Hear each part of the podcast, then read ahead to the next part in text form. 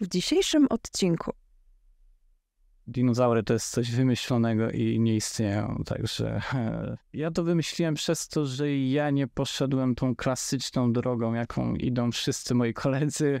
To jest bardzo duża odwaga, że potrafimy zrezygnować z czegoś, co może się wydawać jako bardziej intratny zawód, tylko po to, żeby robić coś z pasji.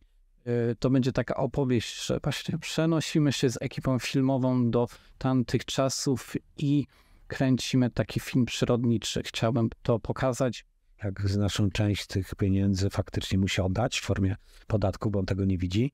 Ja byłem przerażony tym, że nie mamy tam sobą 40% ludzi uważało, że nie płacili VAT-u.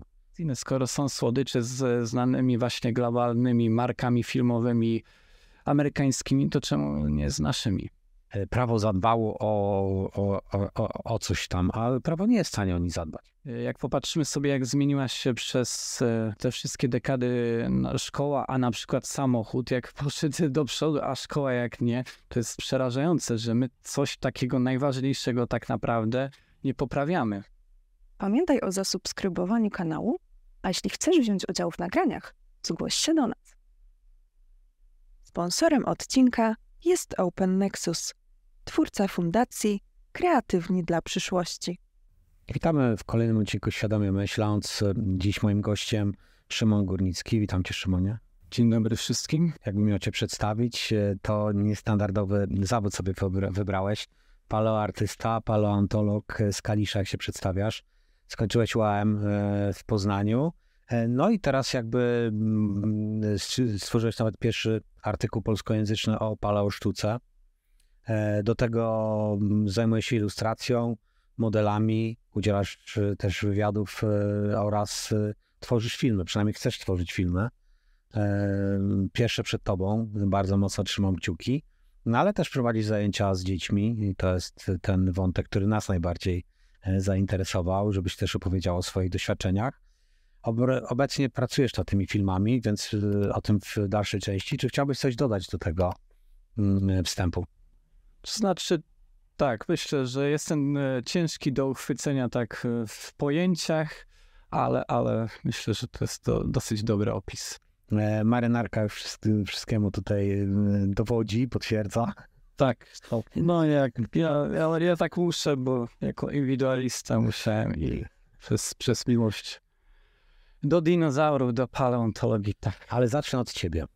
I powiedz mi, Szymonie, jak w ogóle dysleksja wpłynęła na twoje życie, na twój rozwój zawodowy, ale też jak to jest w szkole z dysleksją? Jakie masz te doświadczenia z swojej perspektywy? Myślę, że szybko zorientowałem się, że nie napiszę drugiego pana Tadeusza, to na pewno. I że jeżeli chodzi o edukację, to rzeczywiście do dzisiaj nie potrafię tak naprawdę pisać. Potrzebny mi jest korekta, co nie powstrzymało mnie od napisania już 7 artykułów naukowych i popularno-naukowych i chcę dalej to kontynuować, także to nie jest taka przeszkoda nie do pokonania. Jeżeli jeszcze chodzi o edukację, to pamiętam, że przynajmniej za moich czasów to ten system nie był dostosowany dosyć do właśnie dyslektyków, bo przynajmniej z mojej perspektywy najgorsze jest uczenie się rzeczy, które nie da się wyobrazić. Bo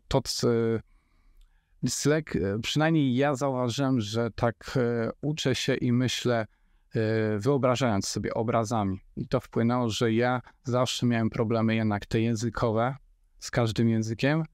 O dziwo angielski zawsze mi lepiej wychodził niż polski. I właśnie ta korekta musiała być i też musiałem więcej poświęcić czasu, myślę, niż rówieśnicy, żeby uczyć się też innych przedmiotów, bo przynajmniej ja zauważyłem, że strasznie ciężko się skupić. Bardzo łatwo mi jest się rozproszyć. Lubię takie środowisko ciche, żeby nie było za dużo bodźców. To też wpłynęło na edukację, zwłaszcza, że przynajmniej za moich czasów jeszcze tak dobrze pewnie tych programów takich dla takich uczniów nie było i też tej diagnostyki. A jeżeli chodzi o życie, to myślę, że to rozwinęło właśnie tą, ja się określam często jako taką hybrydę naukowca i artysty i myślę, że ta część moja artystyczna to jest poniekąd przez tą dysleksję. Tak, i ta paleosztuka właśnie wywodzi, myśli, że tutaj miało wpływ ta dyslekcja, że w tym kierunku poszedłeś? Myślę, że może coś w tym być, bo cięższy, ja odkąd pamiętam, to zawsze mnie te dinozaury interesowały, chociaż tak na poważnie tą sztukę dopiero na studiach zacząłem traktować. Zawsze lubiłem wycinać, rysować dinozaury i tak dalej, ale tak na poważnie zacząłem na studiach to traktować. Także myślę, że coś w tym jest, że to skierowało te predyspozycje jednak człowieka określają. Paleoartysta to nie jest jakaś definicja ogólnie znana. Czym właściwie się zajmujesz w takim wypadku? Na czym polega twoja praca? Tak, paleosztuka to tak woli wyjaśnienia, żeby wszyscy dokładnie wiedzieli. Paleosztuka to jest wszelka sztuka, która odtwarza wymarłe życie, nie tylko dinozaury, wszystko, co kiedyś żyło tak naprawdę. Jak najprawdopodobniej się da, czyli według dostępnej wiedzy, przypuszczeń naukowych i tak dalej. I właśnie można powiedzieć, że paleoartysta to jest taki, ktoś to ładnie kiedyś określił, że jest oczami dla paleontologa, paleoartysta, że on wizualizuje tą paleontologię. I są te obrazy, że ty czytasz świat obrazami i w związku z tym jakby tutaj wykorzystujesz ten swój talent do tego, żeby innym ułatwić to życie. Jak się tak właśnie zastanawiam w tym kontekście, to myślę, że tak. Tak, ja z tej perspektywy takiej ludzkiej uważam właśnie, że ta różnorodność talentów sprawia, że jeżeli ktoś ma czegoś za mało, ale ma czegoś więcej, to może się podzielić z tym ze światem. I to jest akurat fantastyczne, że razem jakby możemy się jako ludzie dopełniać i tworzyć coś takiego fajnego, co często w pojedynkę nie byłoby możliwe. Dokładnie. Jakbyśmy wszyscy byli identyczni, to by było bardzo nudno i pewnie nie doszlibyśmy jako gatunek do tego poziomu, którego doszliśmy. Oczy artysty to brzmi dosyć fajnie i obrazowo i znowu nawet definicję, którą przytoczyłeś, była bardzo prosta, ale jednocześnie przez to obraz, który przedstawiłeś, no bardzo łatwa do zapamiętania i to jest niewątpliwie bardzo fajna rzecz nawet dla mnie. Ja nie czytam często obrazami, bardziej liczbami, ale to też do mnie przemawia bardzo, bardzo mocno. Tak, staram się, żeby właśnie to było żeby to nie było sztuka dla sztuki, żeby prezentować te wszystkie treści paleontologiczne jak najłatwiej. Tak. I jeszcze wracając do tego, czym się zajmujemy, to właśnie później są te rekonstrukcje, ilustracje w książkach, artykułach i tak dalej, rzeźby w muzeach, w dinoparkach, oczywiście w tych lepszych, i czy animacje właśnie do tych dobrych filmów, tak naprawdę paradokumentalnych, bo jeżeli film stanowi animację z dinozaurami, to tak naprawdę udaje dokument i trzeba go zaliczyć do paradokumentu. A masz jakąś taką ulubioną pracę z dziedziny właśnie paleosztuki? Ja to tak kocham i uwielbiam, że tak naprawdę każda praca jest dla mnie ulubiona i uwielbiam pisać artykuły, uwielbiam tworzyć wszelkie ilustracje, modele, rzeźby i też zajmować się tymi filmami. Wszystko uwielbiam, co z dinozaurami. Oczywiście wykopywać je i tak dalej. Także wszystko, co z dinozaurami, to jest fajne. A co masz na starym rynku? Nie, akurat nie, ale takie te najfajniejsze prace to mi się wydaje, że te rekonstrukcje pod projekt filmu dokumentalnego, bo to były nasze polskie zwierzęta i dzięki temu właśnie mogłem je fajnie zrobić taką fajną ich reprezentację, wizerunek. A co to za film dokumentalny? Przez jakąś stację? To znaczy ja rozwijam projekt filmu dokumentalnego właśnie coś, co można określić jako polskie wędrówki z dinozaurami, czyli taki animowany dokument, który powinien powstać o tych naszych polskich znaleziskach, przede wszystkim kręgowców z Triasu, który jest tą pierwszą jednostką ery mezozoicznej. A, słyszałem taką teorię, że jakby same dinozaury są podważalne, gdyż prawdopodobnie zaciemienie atmosfery i to jakby to klimat, który sprawiał gdzieś tam po wielkim wybuchu, że brakowało tlenu i że zwierzęta rosły ponadnormatywnie i potem szybko wyginęły. Czy zetknąłeś się z takimi teoriami jak to są oczywiście teorie spiskowe okrajające gdzieś tam w świecie internetu. Jako naukowiec mógłby się stanowczo obalić, powiedzieć, że tutaj jakby jest to raczej wyssane z palca? To znaczy było dużo śmiesznych teorii, nawet sami paleontolodzy mieli ciekawe pomysły co do tłumaczenia różnych rzeczy, albo jest też nawet chyba top 10 najśmieszniejszych teorii, które tłumaczą wyginięcie tych wszystkich dinozaurów oprócz ptaków, czyli wszystkich nieptasich dinozaurów, tak? Bo od razu wyjaśniam, że ptaki to też dinozaury, także wszystko oprócz ptaków wtedy koniec mezozoiku wyginęło, jeżeli chodzi o dinozaury. I wiem, że jest taka teoria spiskowa, że dinozaury to jest coś wymyślonego i nie istnieją, także spotkałem się też z takim czymś i z tymi twierdzeniami, że one nie mają tyle milionów lat. Myślę, że taki naukowiec powinien zawsze podejść do tego jak najbardziej profesjonalnie i że trzeba podejmować z każdym dyskusję, jeżeli się daną osobą, bo on da oczywiście dyskutować, bo jak ktoś tylko widzi swoje i tak dalej. No to miałeś takie utarczki słowne, czy raczej nie wchodziłeś w takie polemiki? Raz spotkałem taką osobę, która dowiedziała się, że jestem paleontologiem i właśnie usłyszała o tym filmie, to stwierdziła, że to fajne bajki, ale nie kontynuowałem zbytnio dyskusji. Nie chciałeś podejmować wątku, dobrze. Określasz się jako paleontologiczny renegat. To dosyć odważnie i jakbyś mógł wytłumaczyć, co to oznacza w praktyce.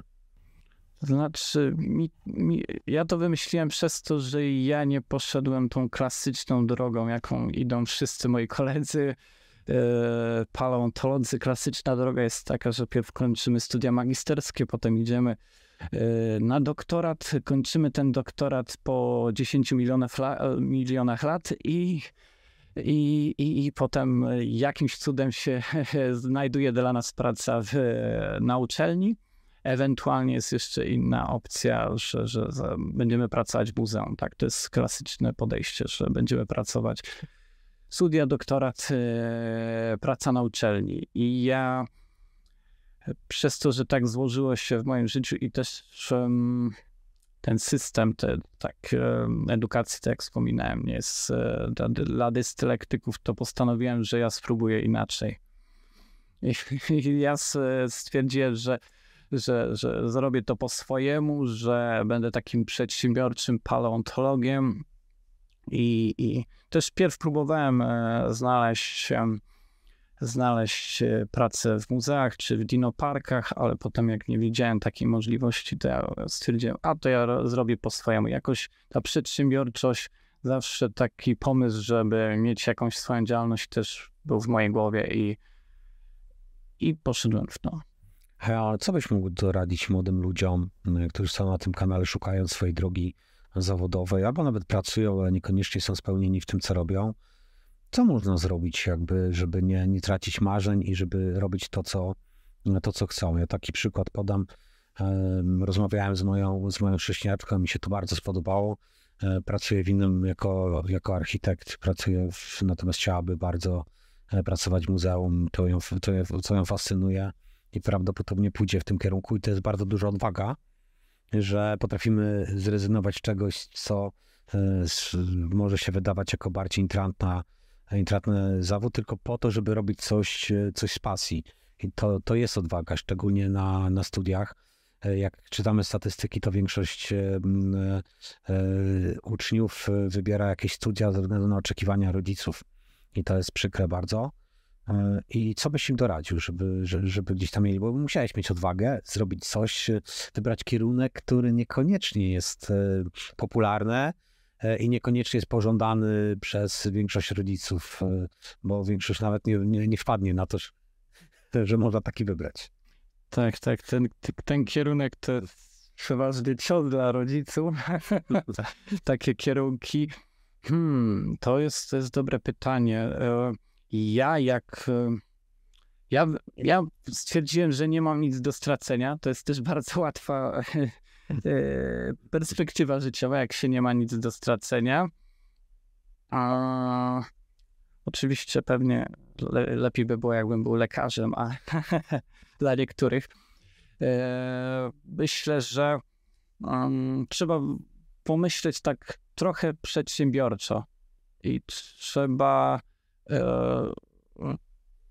przedsiębiorczo zobaczyć, jak możemy się odnaleźć w tych realiach gospodarczych z tą pasją.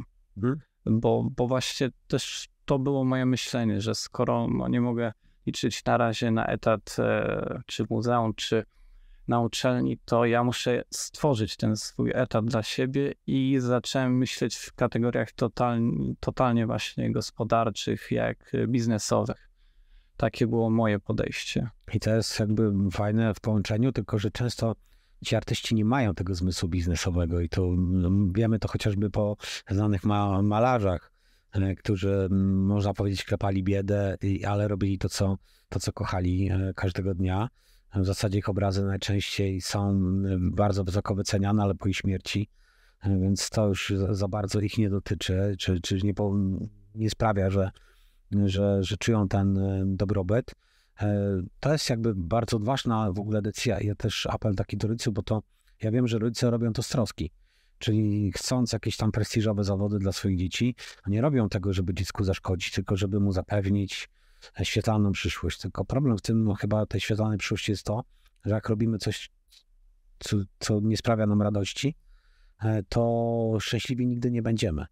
I co z tego, że mamy pieniądze, czyli dobrobyt, jak nie osiągamy dobrostanu i takiej pełni w tym momencie. I to jest też inspirujące z mojej perspektywy, że ty to połączyłeś właśnie, to co mówisz, nutkę biznesową z artystyczną, a to rzadko się udaje połączyć, bo jednak artyści chyba przyznasz, że nie mają tego zmysłu biznesowego, prawda? Tak, przyznam się. I artyści, bym powiedział, naukowcy też mają z tym problem. Oczywiście każde wrzucanie do jednego worka zawsze będzie krzywdzące, ale i trzeba pojedynczo zawsze tak naprawdę rozpatrywać osoby, ale tak, widzę taki trend.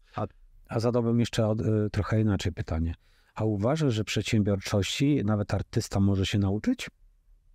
Tak. Myślę, że oczywiście zawsze są predyspozycje do danej rzeczy, ale im więcej, na pewno działa reguła, im więcej czemuś poświęcimy, tym będziemy lepsi w tym. Przechodzimy do tego mojego ulubionego wątku, czyli twojej pracy z dziećmi. Jak do tego w ogóle doszło, że zacząłeś prowadzić zajęcia dla dzieci i czy tutaj jakby odkrywasz siebie w jakiś sposób, co to ci daje? Właśnie, to możemy kontynuować tą opowieść od tego punktu, że szukałem rynku jakby dla siebie i odnalazłem na szczęście osoby, które mi bardzo pomogły, były tak naprawdę takimi moimi pierwszymi, można powiedzieć, mentorami biznesowymi i tak dalej. Odnalazłem, tutaj pozdrawiam Radka, Daniela, Damiana. Odnalazłem osoby, to właśnie ci koledzy są pasjonatami astronomii. I oni, odnalazłem ich przez internet, bo szukałem właśnie ludzi,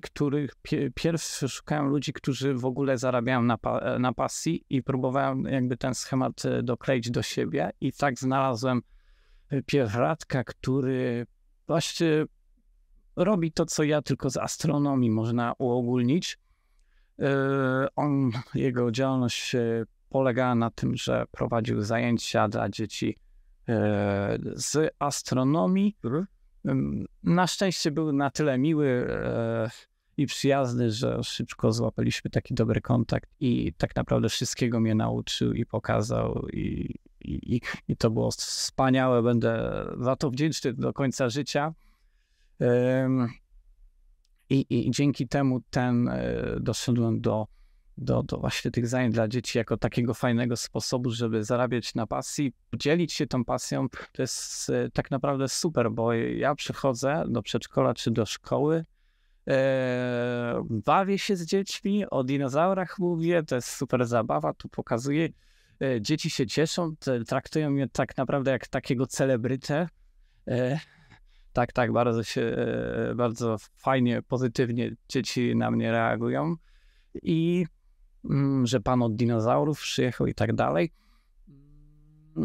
I jeszcze mi za to płacą.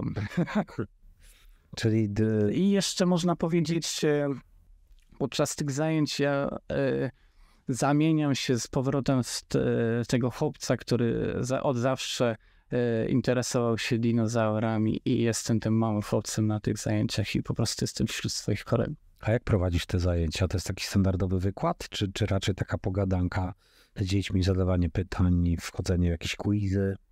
Szczególnie dla tych najmłodszych dzieci to jest tu zasługa kolejnej osoby, której jestem też bardzo wdzięczny, Oli, która mnie przygotowała w ogóle do tych dzieci, żeby mnie nie zjadły. Przeszkoliła, bo jest bajarką i tak dalej. Ona mnie przeszkoliła z tych dzieci i pokazała, jak można przystosować tą właśnie paleontologię pod dzieci. I ja na tych moich zajęciach to jest przygoda, to jest zagadka, to jest taki specjalny scenariusz. I właśnie też trochę się ruszamy. Tych takich tradycyjnych rzeczy jak slajdy to jest jak najmniej. Żeby nie nudzić dzieci. Ja dzięki temu, że robię, tworzę te modele, to potem mogę fajne modele skamieniałości i prawdziwe skamieniałości pokazać tym dzieciom.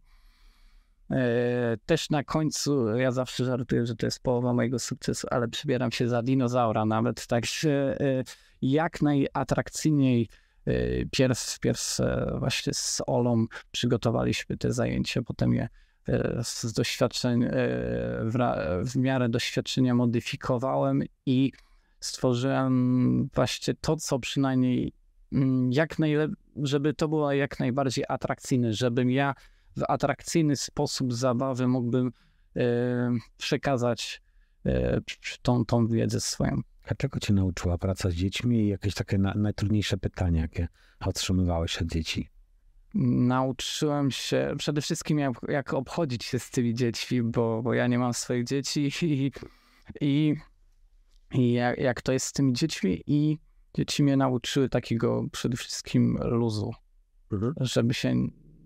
żeby cieszyć się życiem i tak dalej. I bardzo się cieszę, że wśród dzieci te dinozaury, nawet ostatnio słyszałem, że dinozaury, bodajże jakaś gra jest w czołówce wśród dzieci i piłka nożna. Także nadal się cieszę, że taka naukowa rzecz jest w zainteresowaniach u dzieci w takiej czołówce.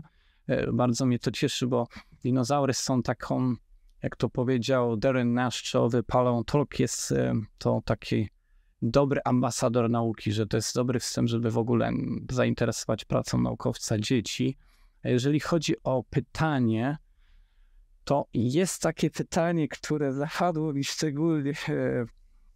szczególnie w pamięć. Pewna dziewczynka w pewnym przedszkolu zapytała mnie z taką straszną radością i satysfakcją w głosie: proszę pana, a czy dinozaury prykały? Tak, że dostałem takie pytanie. Tak, oczywiście odpowiedziałem tak, że myślę, że jak najbardziej profesjonalnie odpowiedziałem na nie, że prawdopodobnie tak, jak inne zwierzęta, także to mi zapadło najbardziej, tak, to pytanie było najciekawsze. Raz mi jeszcze jakieś dziecko spytało, kto stworzył dinozaury. ale to były takie najciekawsze. A uważasz, jak jeszcze wracając do tego wątku, że dzieci interesują się dinozaurami, jest to w czołówce, to jest taki świat trochę bajki dla nich i dlatego się interesują? Co może być przyczyną? Że to jest takie fascynujące, bo przypomina im baśnie, czy jakieś bajki, czy coś co takiego nierealnego? Wyższa Szkoła Zarządzania i Bankowości i Open Nexus.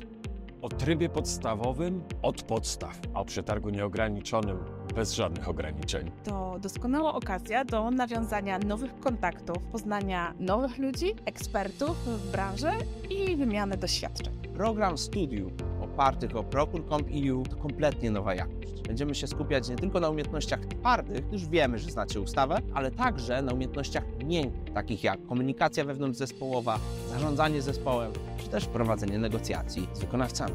Będziemy przedzierać się przez nieodkryte mgły podpisów elektronicznych, będziemy docierać do prawdy, będziemy odzierać wszelkie ksadesy, padesy i inne wymyślne stwory po to, żeby dociec do prawdy, po to, żeby zbadać podpis, po to, żeby być pewnym tego, co robimy, jak robimy i jakie decyzje podejmujemy. Interakcja z wykładowcami to to, co studenci cenią sobie najbardziej. Dlatego tak ważny dla nas jest bezpośredni kontakt z Wami, studentami. Gwarantujemy największą dawkę wiedzy praktycznej, bezpośrednio od praktyków zamawiających.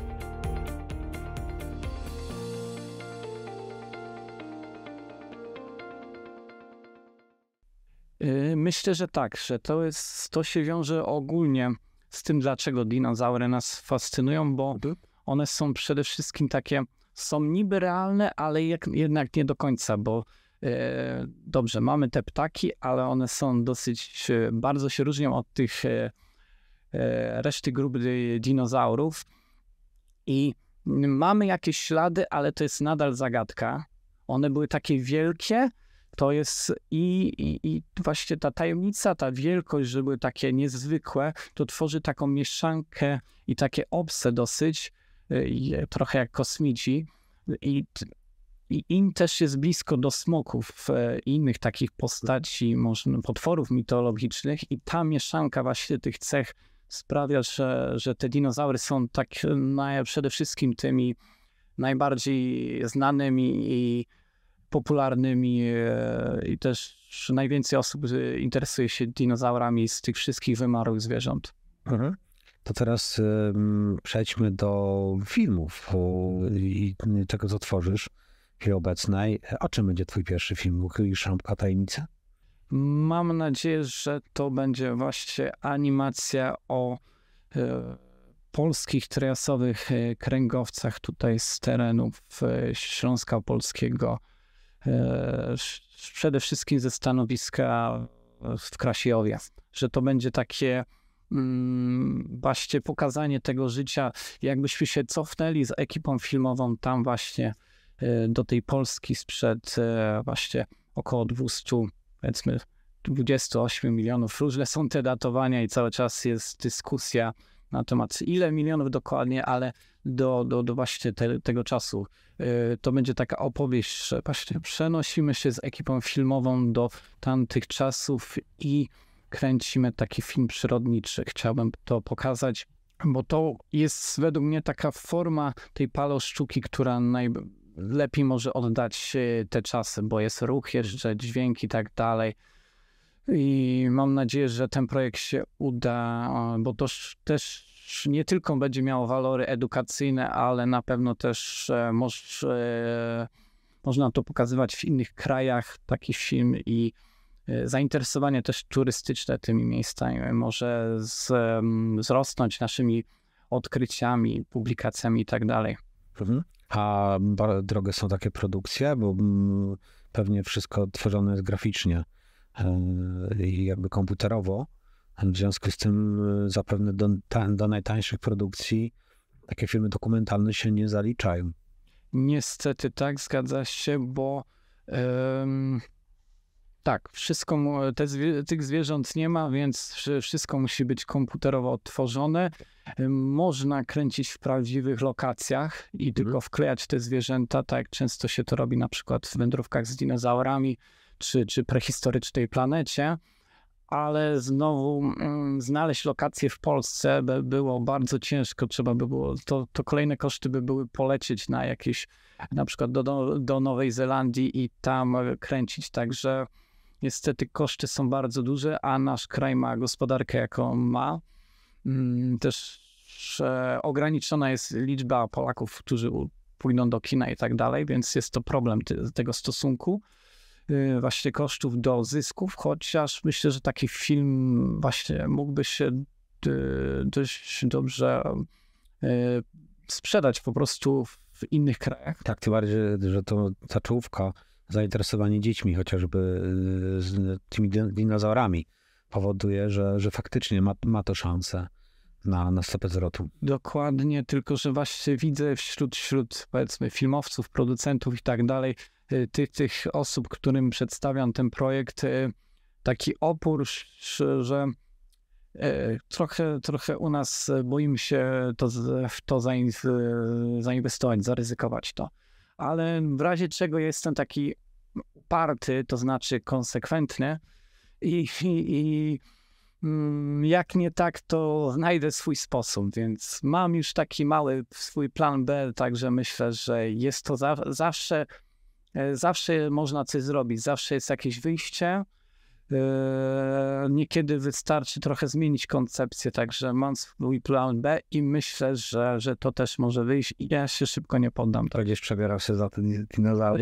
No, aż tak nie myślę. Mam nadzieję, że tego nie będzie wymagać produkcja, ale ja się szybko nie poddaję. Trochę już to trwa rozwinięcie tego projektu.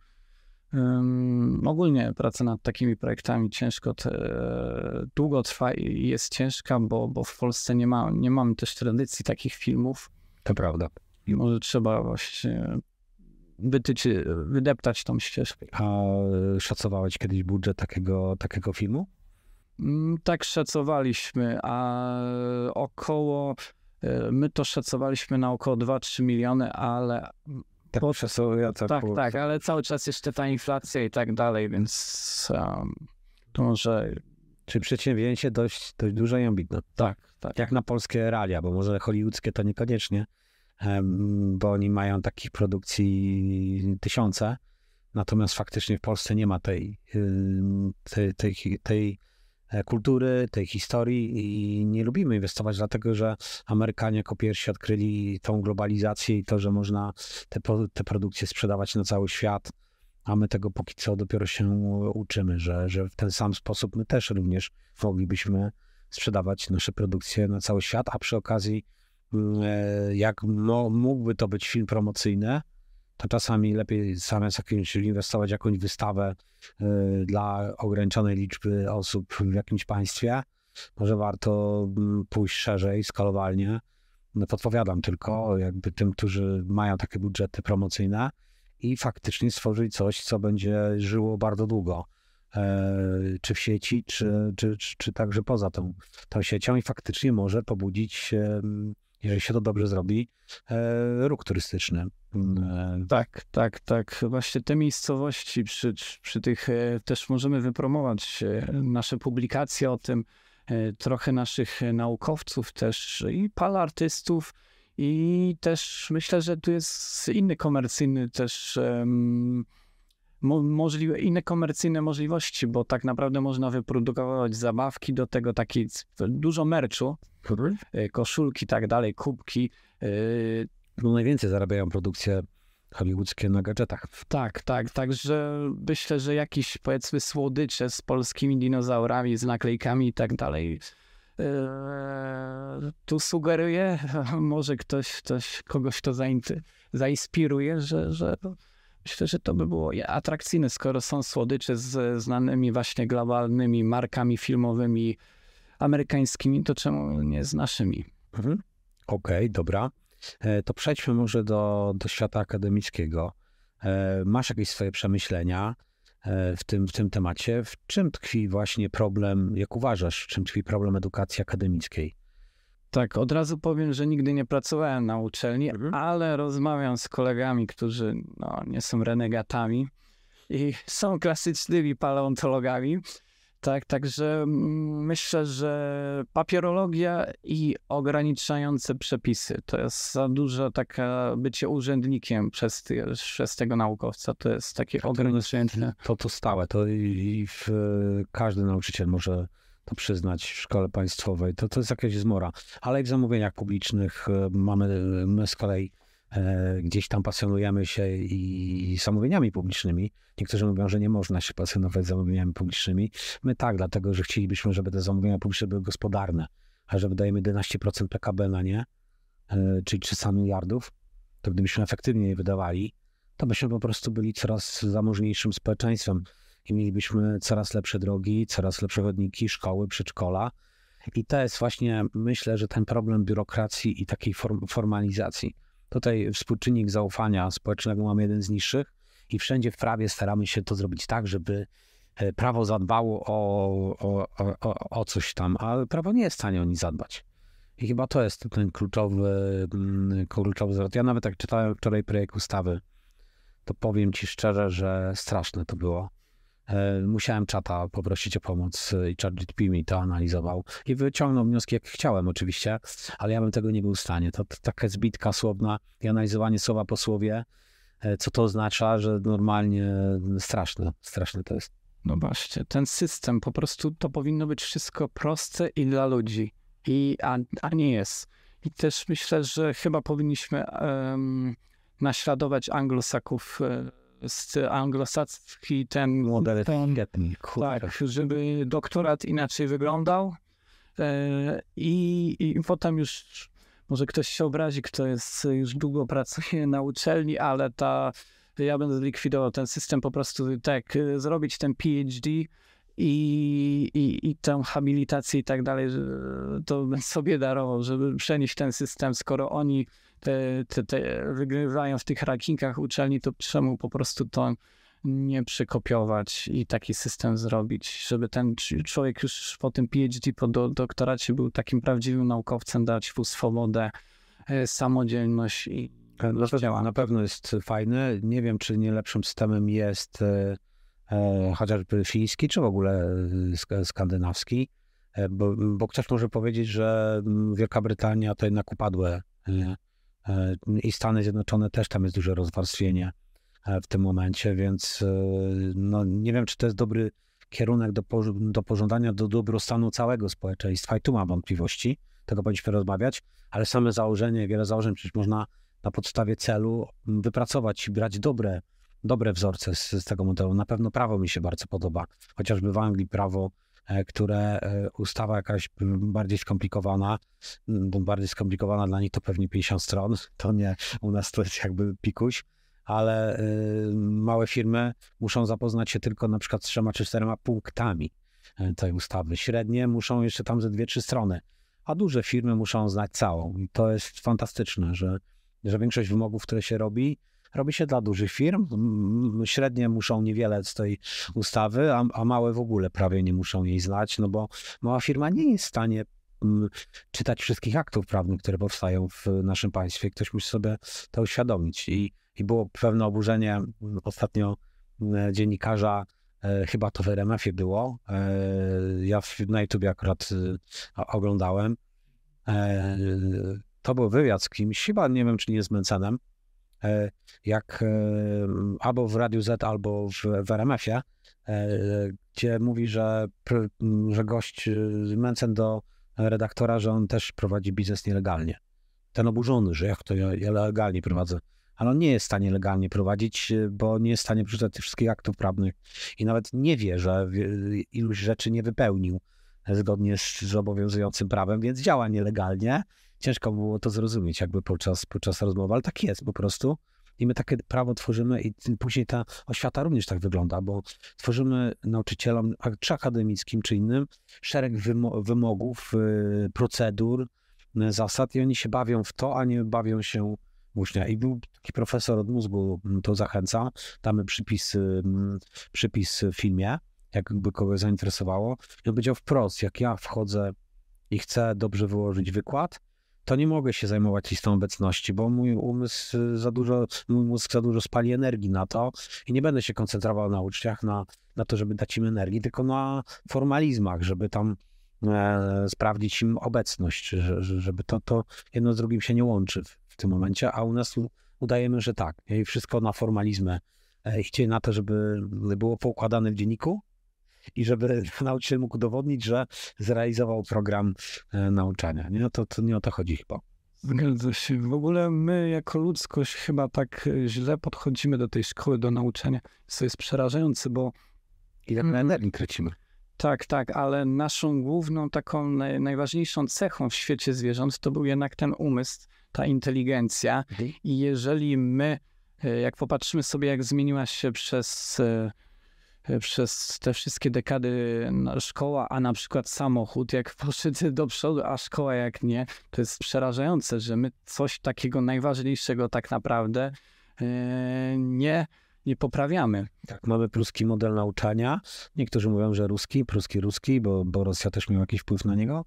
Natomiast faktycznie zmieniamy tylko, czy będzie gimnazjum, czy będzie podstawówka, ale to w ogóle nie zmienia tych zasad wewnątrz, tak? To są tylko jakieś tam elementy mało istotne. Znaczy nie twierdzę, że w ogóle nieistotne, ale to nie jest sedno systemu edukacji w tym momencie. Nie? A jak uważasz, co jest przyczyną z swojej perspektywy takiego stanu? Poza tym, co wymieniłem, chociażby współczynnik zaufania społecznego i to, że my staramy się ustawą wszystko zabezpieczyć. Czy mogą być jeszcze jakieś inne przyczyny, które tobie przychodzą do głowy? Oczywiście to twoja opinia i to nie jest coś, co musi być potwierdzone faktem, tylko twoje takie przeczucie.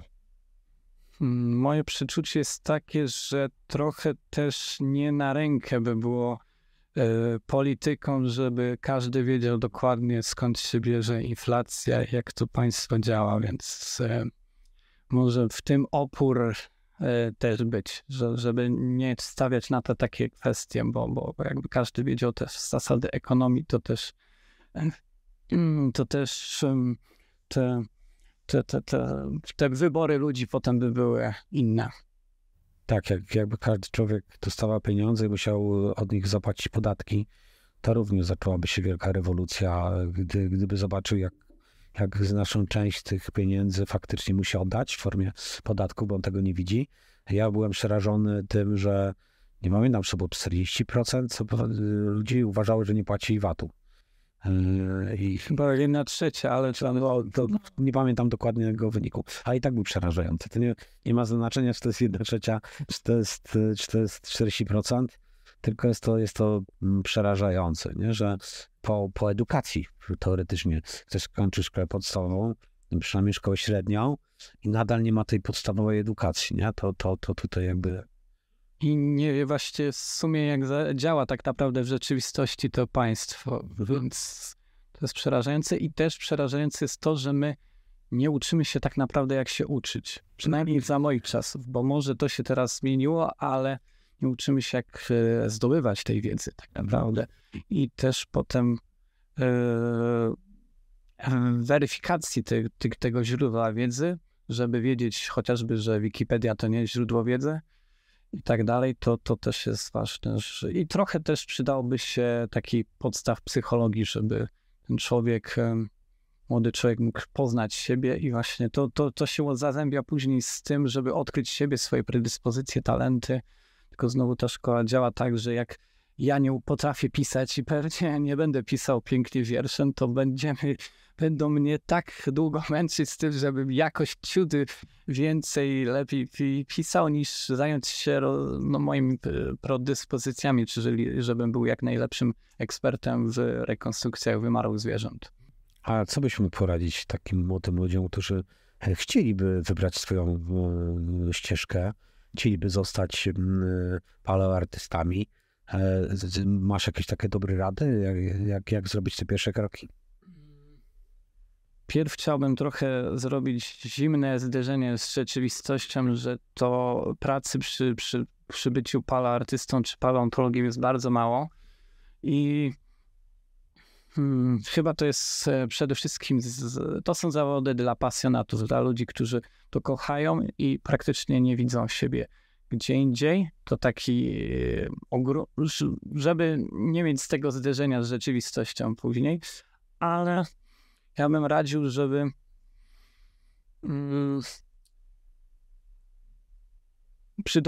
oprócz tego zdobywania wiedzy, oprócz bycia poprawnym jak najbardziej merytorycznie, żeby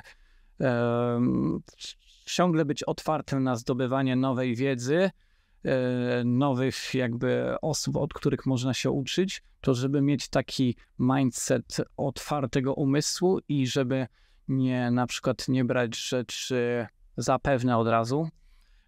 Tak, braliśmy wiele rzeczy w paleosztuce za pewniki i dopiero tak od ostatnich 10 lat wiemy przynajmniej, ile nie wiemy.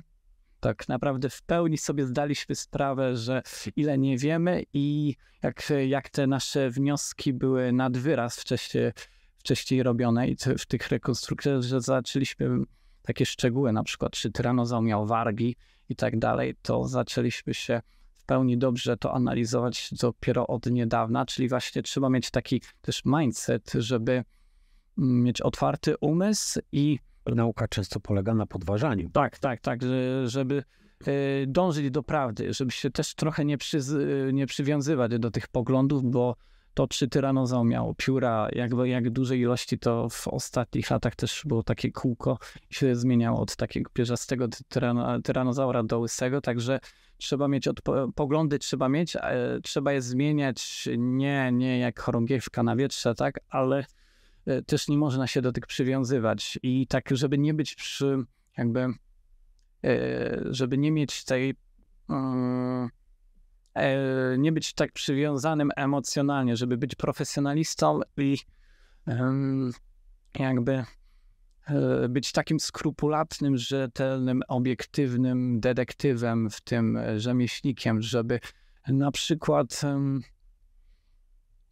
Mi nie zależy na tym, czy okaże się tyranozaur cały w piórach, czy jednak łysy z tych piór. Zaakceptuję to i to. Ja dążę do prawdy i taki właśnie mindset. Cały ten wybieg głównie o to mi chodziło, żeby mieć taki mindset.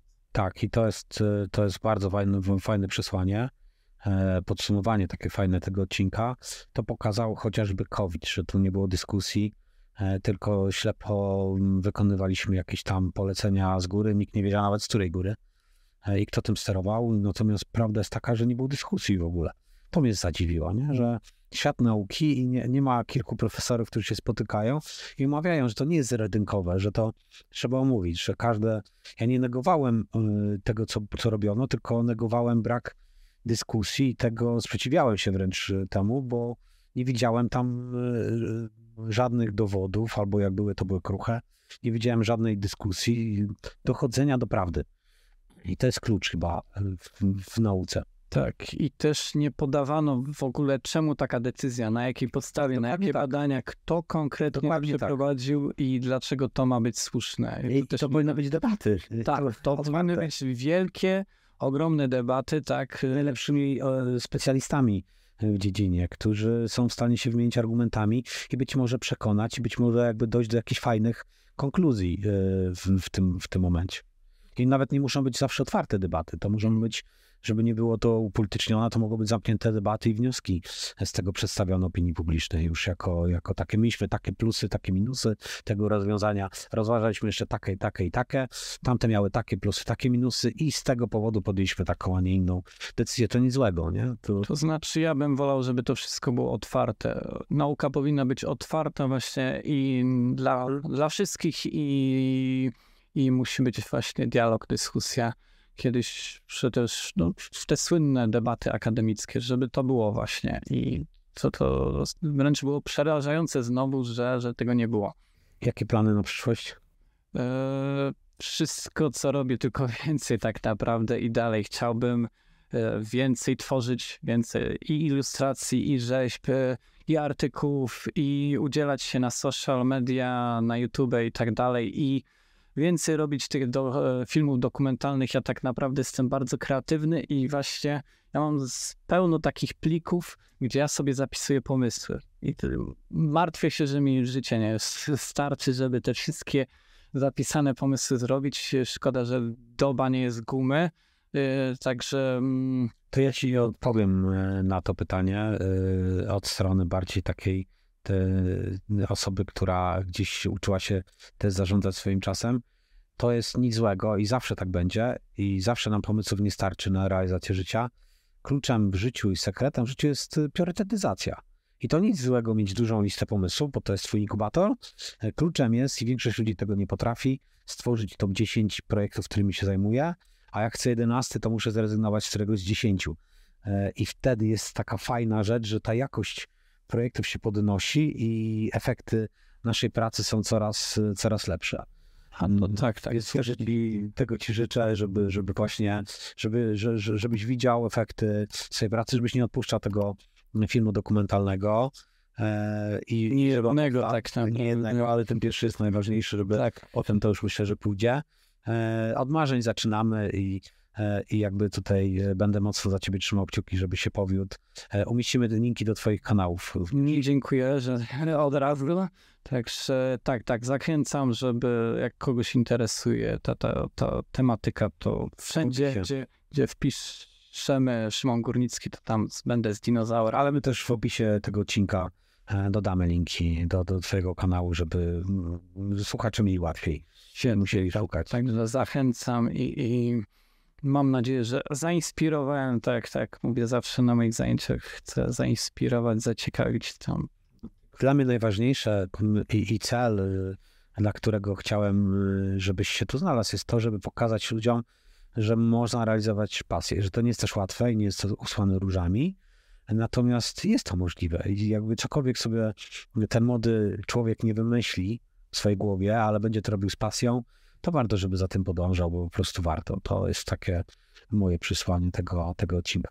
Tak, ja bym dodał, że proszę zobaczyć, ja praktycznie nie jestem znany i jestem tak jakby trochę nikim, ale udało mi się zaciekawić moim projektem producenta filmowego i być na przykład napisali o nas między innymi w National Geographic Polska, także o tym projekcie i tak dalej, także no da się.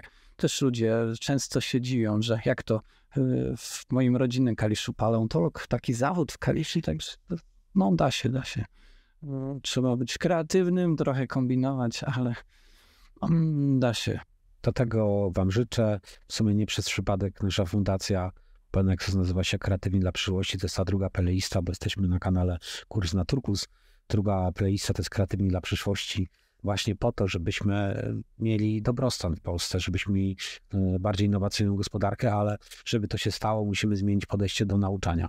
I o tym te wnioski twoje też się pokrywają z naszym kierunkiem i z naszymi celami właśnie zmiany polskiego czy ruskiego modelu nauczania na polski. Nasz wypracowany przez nas w debacie otwartej, takiej, żebyśmy faktycznie mieli ludzi kreatywnych i takich, którzy odkrywają w sobie pasję, bo to jest chyba najważniejsze.